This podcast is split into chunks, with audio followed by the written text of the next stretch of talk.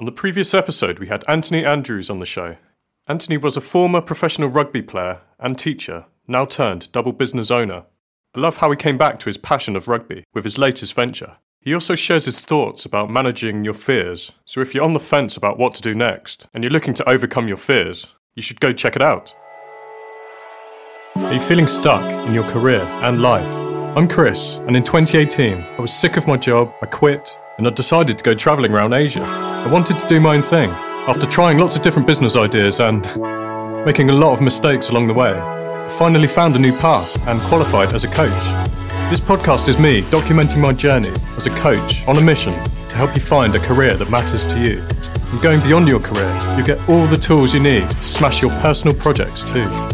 Are you ready to close the gap on where you want to be? Let's go! Hi, guys, it's Chris Holmes here, and you're joining me on the You in Five Years podcast. On today's podcast, we have Jacob Gibbons joining us to give us a career showcase. I've known Jacob for a while, and I've always been fascinated with his career. Jacob started mountain biking at a young age and then found photography. Since the age of 15, Jacob loved developing his knowledge of moving images and photography, and this passion led to a full time career doing just that right out of school.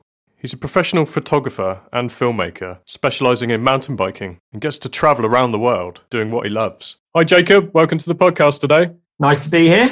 Yeah, it's good to see you. And yeah, could you start off by telling our listeners a little bit about your backstory and yeah, what you're up to now, please? Backstory in a nutshell. I was born up in Lancashire, just south of the Lake District, lived there until I was 10 massively outdoorsy. My dad was into hiking and climbing and all that kind of stuff. And then moved down to Dartmoor, lived there until I was 14 or 15.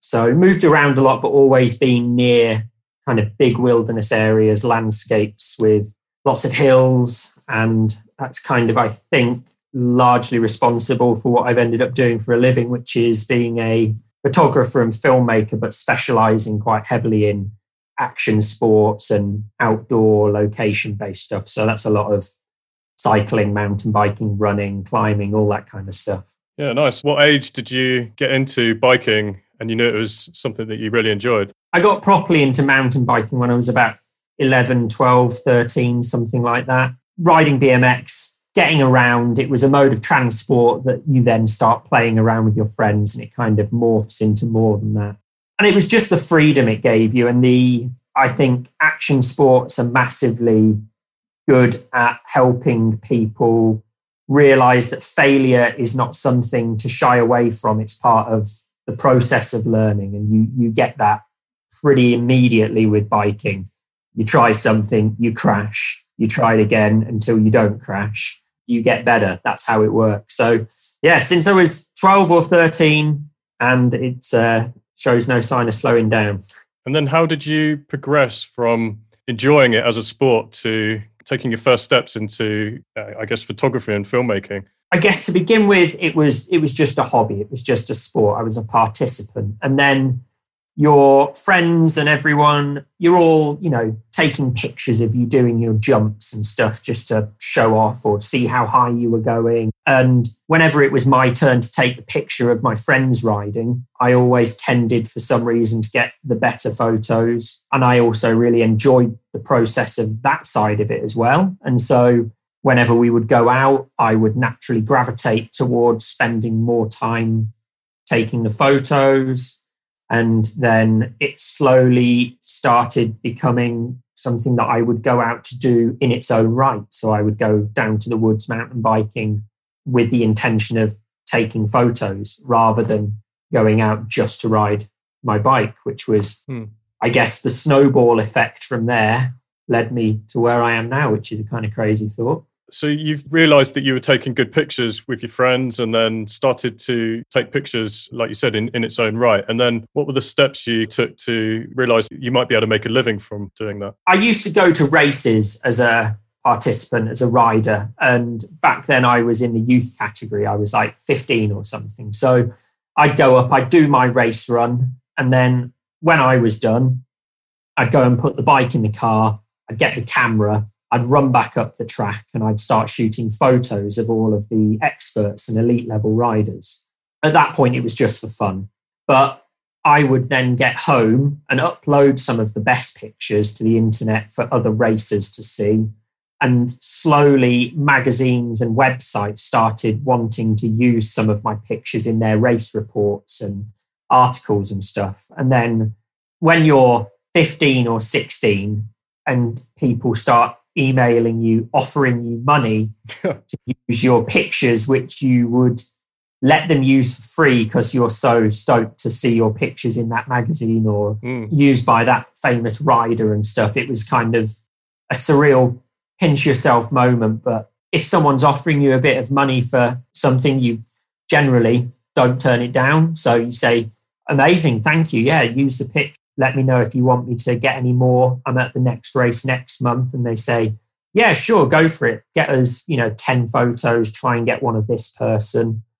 And then you agree that they'll give you 50 pounds before you've even turned up. And therefore, that's where the seed, I guess, was sown that this could be something you could earn a living doing. Yeah, that's amazing. And at that age as well, doing something that you're enjoying uh, anyway, starting to get paid for it. Yeah, I mean, it's as I've grown older and met more people, you realize that getting to make a living doing something you're truly passionate about is, I consider myself very fortunate to be able to do so yeah, you started getting more attention from magazines, and so then what? What was the next step in terms of growing your business to the point where it is now? Like most things in business, not completely upwards, lots of peaks and troughs, but the general trajectory from back then to where I am now was just a process of taking a lot of pictures, putting yourself out there, sharing lots of your work, taking constructive feedback.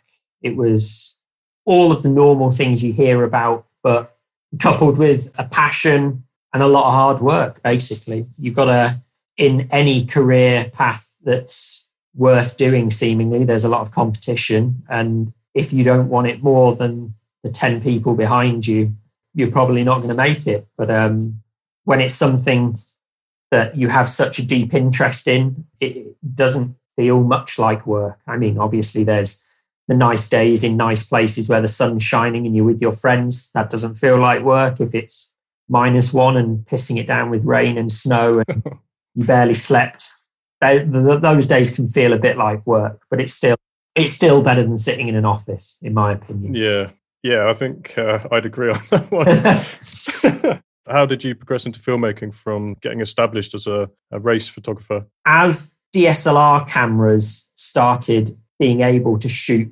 photo and video in the same body, you kind of had the tool in your hand to be able to explore this whole other medium. And so I did. I dived in headfirst and started playing around with the video settings on my, at that time, Nikon D90 camera.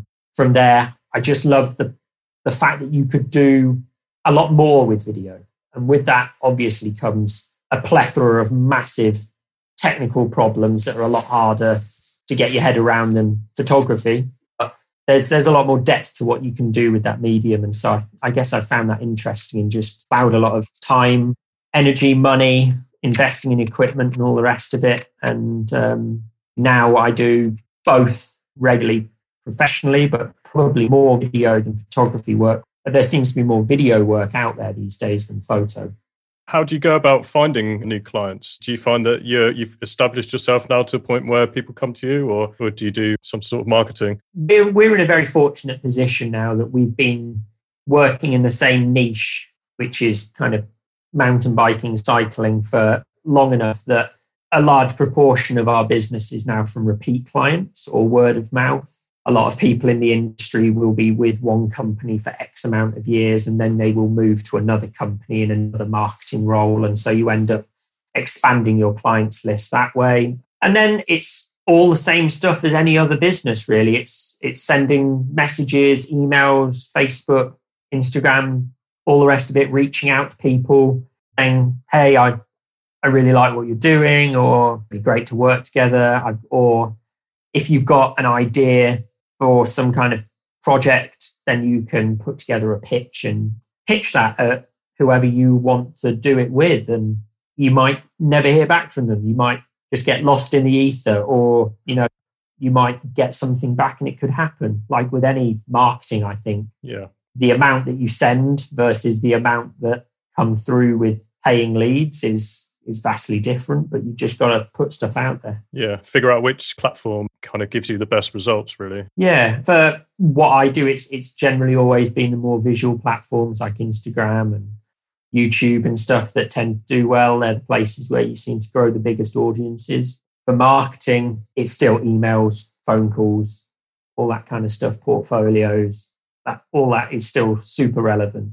What have been the main challenges would you say in, in getting to the point where you do feel fortunate where you can go to all these amazing race locations around the world? What challenges have you faced during that time?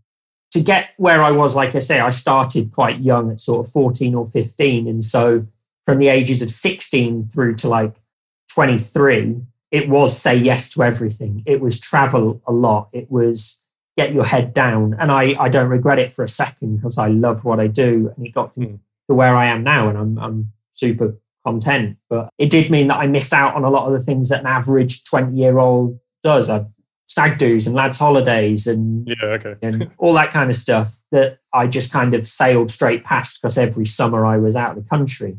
It's super hard not to say yes to every opportunity because you would love to do them all, but if you say yes to everything, you don't leave much energy to look after yourself or plan and push in the direction you really want to be going. You can fall into a bit of a, a security rut or something and just keep doing the same kind of work because it's easy and there. But that's, mm.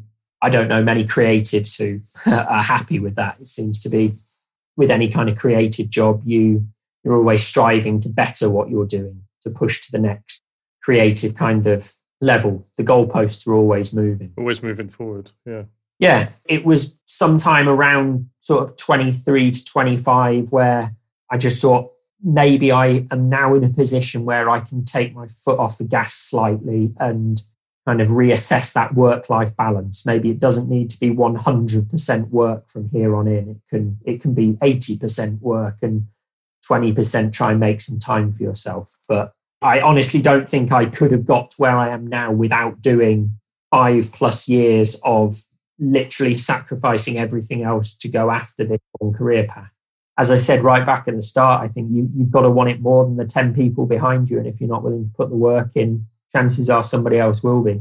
I think it's good though that you you came to that realization. You know, the, the work life balance was a bit out of sync, where you had been kind of just saying yes to every opportunity. Because not not many people do have that realization. They they yeah. they tend to just get to the point where they burn out, and then that's it. Well, yeah, a lot a lot of people do have that realization, but it's quite often after they've had some kind of breakdown or been so stressed or overworked that they've made stupid mistakes that have been, you know, detrimental to their career. You need to be fresh and in a good state of mind to be on top of all of that. So what have been the best parts? I know you've had quite a long journey and you've you've enjoyed yeah, a lot man. of it, like you're saying. But can you tell our listeners some of the best parts as I say, I, I am incredibly fortunate to get to do something that I'm truly passionate about and earn a living doing it. And the amazing times are are so numerous. I any time that you're working with your friends, which for me is is fairly often, fortunately, anytime you're in an amazing place,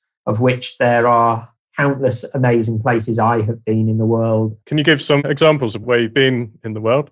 I mean, some of my favorite places are Madeira, which is a small island kind of off the coast of Portugal, kind of like a, a mini Hawaii, but four hours from the UK. New Zealand, Israel, South Africa, Tanzania, America, Chile, wow. Iceland. I mean, there's Norway. There's some amazing places. Yeah, and basically anywhere in the world that there's mountains. yeah, that's nice. I've been. I haven't really been to places where there's no mountains or hills. An area of the world I, I really want to do more of is Asia, Japan, that kind of part of the world. There's there it's honestly been endless, amazing moments chasing sunrises or sunsets with your friends doing what you love. But as I said, it's it's not it's not all roses. It's not all that you see on social media. It's not always the highlight reel. There's a lot yeah.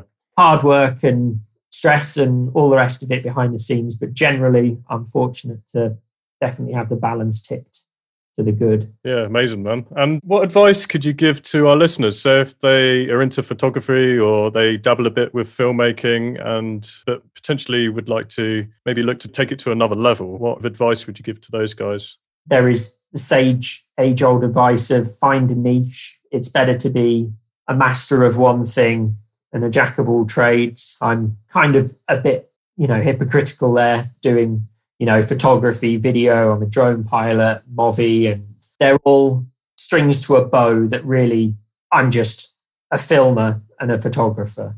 And these days they both have many facets to them. But there is get out and shoot a lot as much as you possibly can, especially when you're starting out. Reverse engineer what you're shooting so that if you stumble across taking an amazing photo, which when we're starting out is how we all do it, you just take a picture. You have no idea how that just happened, but you look at the back of the camera and it looks great. It's working out why that went so well so that you can try and repeat it. It's learning about business side of stuff because it's all well and good taking great pictures, but if you're not slightly business savvy, you're probably not going to make a go of it. That's where possibly it's just going to be a, a hobby or a paying hobby kind of re- brings me kind of neatly onto the fact that you should assess whether or not this is something you want to do for a living. As soon as you start relying on your hobby to pay the bills, it changes what it is to you and no longer be your escape or your thing you do for fun, but become stressful and become something you want to avoid. Puts a bit of pressure on yourself before it's kind of being creative and being free but then, like you say, it's, it's added a bit of reality to it in terms of, oh no, I've got to pay some bills kind of thing. Yeah. And I mean, it, in any creative field, especially when you're freelance, paying bills doing it is never straightforward. You have to always be business minded. You've always got to be saving. You've always got to be putting money away for if a camera breaks or your car breaks or anything. And you just got to always not rest on your laurels. You've got to be keeping hungry.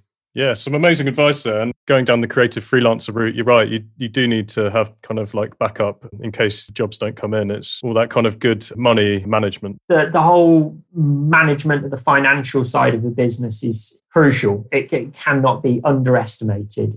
I mean, if you don't have good cash flow, if you haven't got savings, if you're not putting a percentage of every invoice that hits your bank away for a rainy day, for investment in kit, for your insurance, for whatever, you're going to quickly fall foul of it.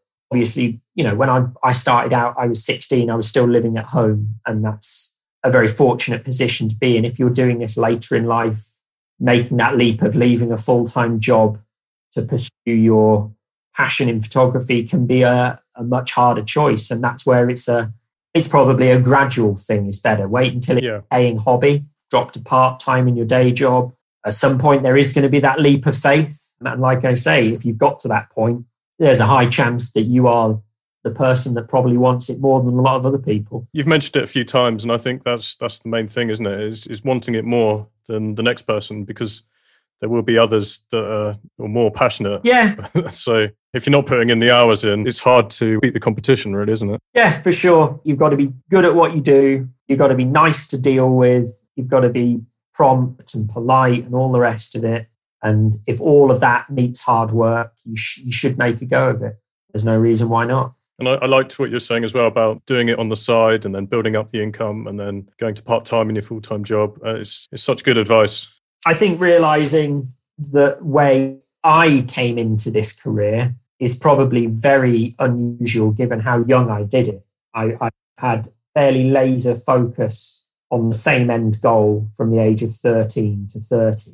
And so that's kind of, I, from what I can gather, fairly unusual. And if you didn't have that clarity and you only figured out that you wanted to kind of maybe go towards photography and video as a career in your 20s, then you're not going to be able to sink 100% of every invoice just into investing in new equipment because you live at home and you don't have any bills when you're 15, which is great but that's it's just going to maybe take you slightly longer to get there or you're going to have to make some hard choices i mean totally unconnected but a few friends of ours have had to move back in with their folks for a year or two to save up money to buy their first house and that kind of stuff. I guess it's just a question of what you're willing to sacrifice to get where you want to be. Yes, it's been really good chatting to you, Jacob, and I've been wanting to chat to you about your career for a while. So it's been amazing having you on the show. How can our listeners best connect with you? Best way at the moment is probably going to be Instagram. I'm at Jacob Gibbons Photo, and the production company I'm one half of is at Aspect Media. I guess follow those two things, and you should have a pretty good handle of what I'm doing and where I'm at. Yeah, nice. I'll uh, add them into the show notes. Yeah, so our listeners can find them as well. Been a pleasure chatting with you. I've liked the podcast so far and the previous episodes, so happy to be here. Yeah, cheers, man. If you can speak to people that are kind of doing what they love doing for a living, it is inspiring to hear. So, yeah, thanks again for being on the podcast, Jacob. And yeah, I'll uh, catch up with you soon. No bother. Cheers for having me. If you're feeling inspired to take your career to the next level, I'm dedicating a day in my diary to help those of you with your career change. On Friday, 22nd of January 2021, I'm running 15 minute career change booster calls. So if you've lost your job, want to move up or on, or change career completely, then book a free Zoom call using the link in the show notes. I look forward to speaking to you. In the next episode, I'll bring on another special guest to help you on your career change journey. Thanks for listening to the You in 5 Years podcast. Keep moving forward, guys. Until next time.